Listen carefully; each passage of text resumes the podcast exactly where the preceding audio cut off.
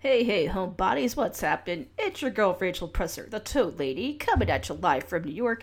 And today we're going to be talking all about why we buy shit we really shouldn't be buying because it winds up being a mostly aspirational purchase. And mainly in the context of things like home like home goods and like other things we use in the home. It could be anything, like whether it's food or some kind of linens or whatever, and you just wind up never using it. So, I don't know, I was just actually like thinking about this, you know, because I was watching like the very end um, the final season of Broad City when it finally came on Hulu, and you know I'm a big fan of the show. And I also I something that's like I always really loved was the set design of the show, especially the apartments, because as someone who's lived in New York, you know, most of my life, I can I can attest that yeah, a lot of stuff is shot on sound stages, you know, for interior scenes because our apartments are just way too tiny to fit a film crew. It's impossible in most cases. So most you know, yeah, so, yeah, so most of those apartment shots that you see on all of your favorite TV shows that take place here are mostly all shot on sound stages. Um, and yeah, yeah, they're just you know, using sets lovingly put together by professional set dressers. And the thing that set dressers do is that they try to show things, you know, about about these characters, you know, through yeah, the way that they decorate the sets. Um, and because I'm actually doing the same process as I'm working on my game right now, like with my you know with my artist, like we're making some of these backgrounds and like close up scenes, like, you know, show things about the characters so rather than telling the player something you're showing them. So it's the same thing with TV shows and all those HD TV shoots you also see, um, or all those like yeah, like glossy photographs you see. Like you're only seeing like the very best versions, you know, of these properties and people. You're not seeing what they look like every day. And the reason why I bring all this up is because, you know, like I said, like I was just watching Broad City, and something like about the way that like the Abbi's apartment is decorated just struck a chord in me for some reason. Like I was always like, God, why doesn't my apartment look like this? Or like, oh yeah, like this looks yeah like a real New York apartment, you know, it's not like those luxury pads like yeah, like that you see on Sex in the City where it's it's pure fantasy. It's pure fantasy. Um like I forget what the address was like for Carrie Bradshaw's apartment. You know, it was a it was a fictional one, but it was like I think like somewhere on 60th Street, which most like normal people cannot afford to rent or buy a place there. But it was, you know, conveniently written in that, you know, Carrie had very like long time rent control and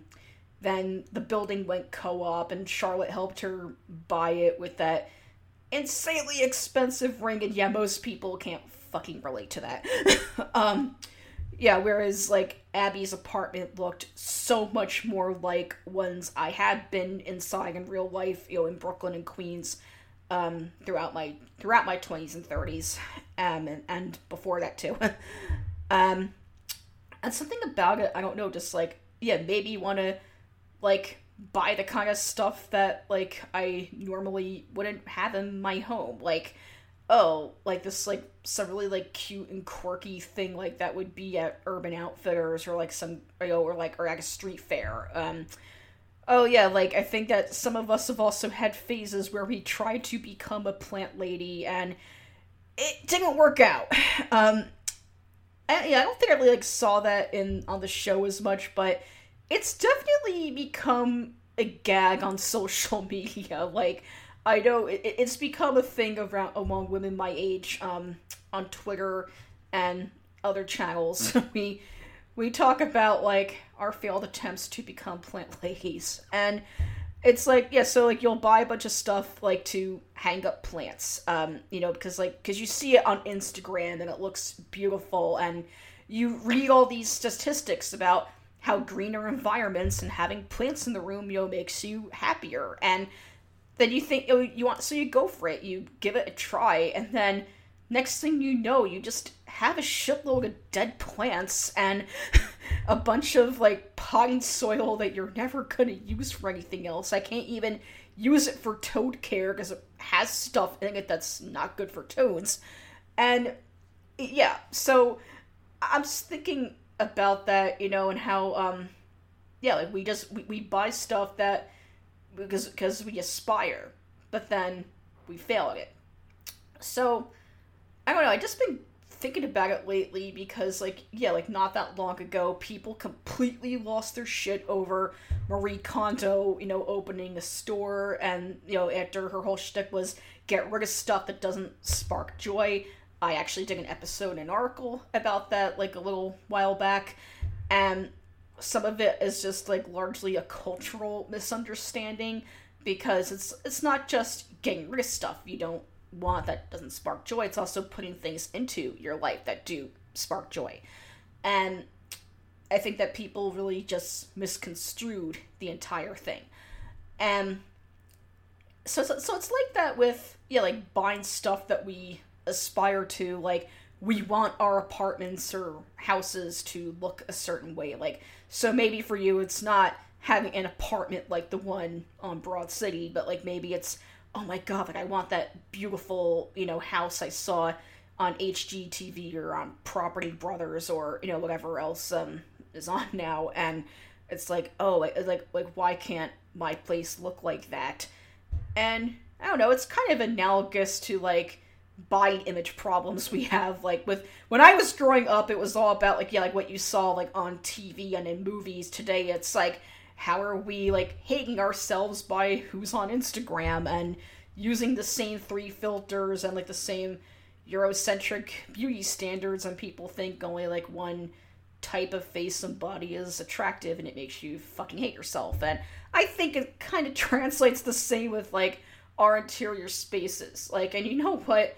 I'm gonna reject that and start loving my crap shack the way it is because I have severe executive dysfunction, and no amount of crap I buy is gonna change that. In fact, having less stuff in the house will probably make me less crazy and give me less to move around. Um, yeah, no matter how badly I try to get it all under control, it is what it is.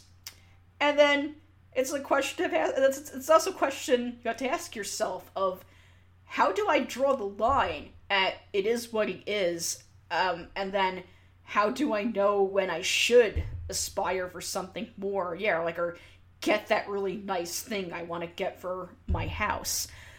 Because it could be, you know, like a symbol of change to come, or you want to shake up your routine at home, whether you're going to do some feng shui or paint the walls a different color because you're tired of how it looks now. Um, yeah, I mean, there's nothing stopping you from doing that, but sometimes though we just said we still tend to like get this like what's actually dubbed as aspirational clutter. I said like like like the failed attempt at becoming like a plant person. And so there's a couple like different facets to it. Like one of it like is you know is just like hey, if you want to try a different hobby or like a different thing, I don't really know the right word for it. A different like way of life, I guess. Maybe try taking baby steps first and like don't invest a ton of money and space into it. So like don't buy yeah like a shitload of plants at first. I mean, I try to keep like you know the purchase like small, but it was still hey, it still took some cash. It still took up some space.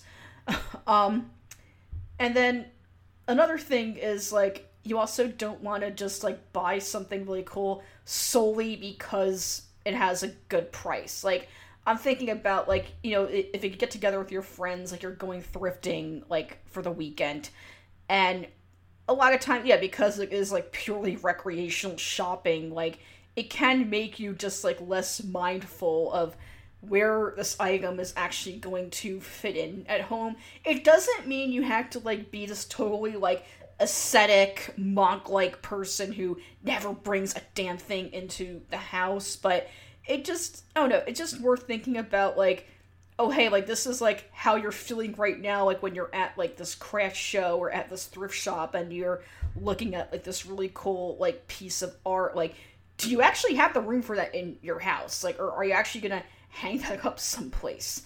Um You know, I think a lot of people just like don't really stop to think about it.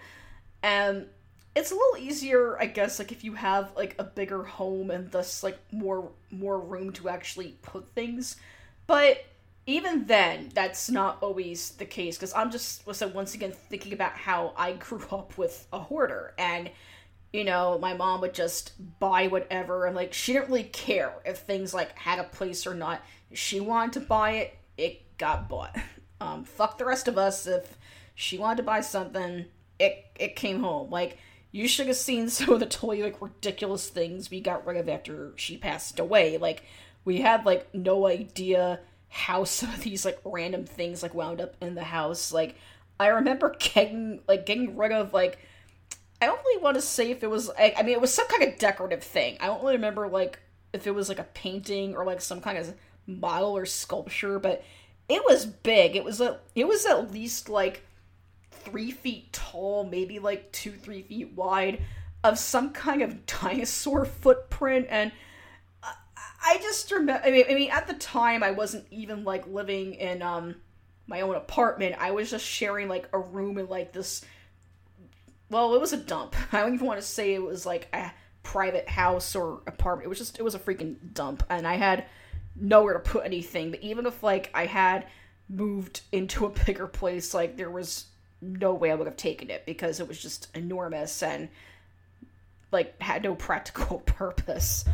But I don't know, my mom would buy shit like that constantly just because like she thought it was cool, it was priced pretty cheaply, and would just be like, oh yeah, like someday I'll redecorate and like have this room full of really quirky things. And so I don't know. It's the reason like why I dubbed this piece like the art of avoiding like aspirational home goods and aspirational clutter is because we tend to just buy a bunch of shit we're never gonna use.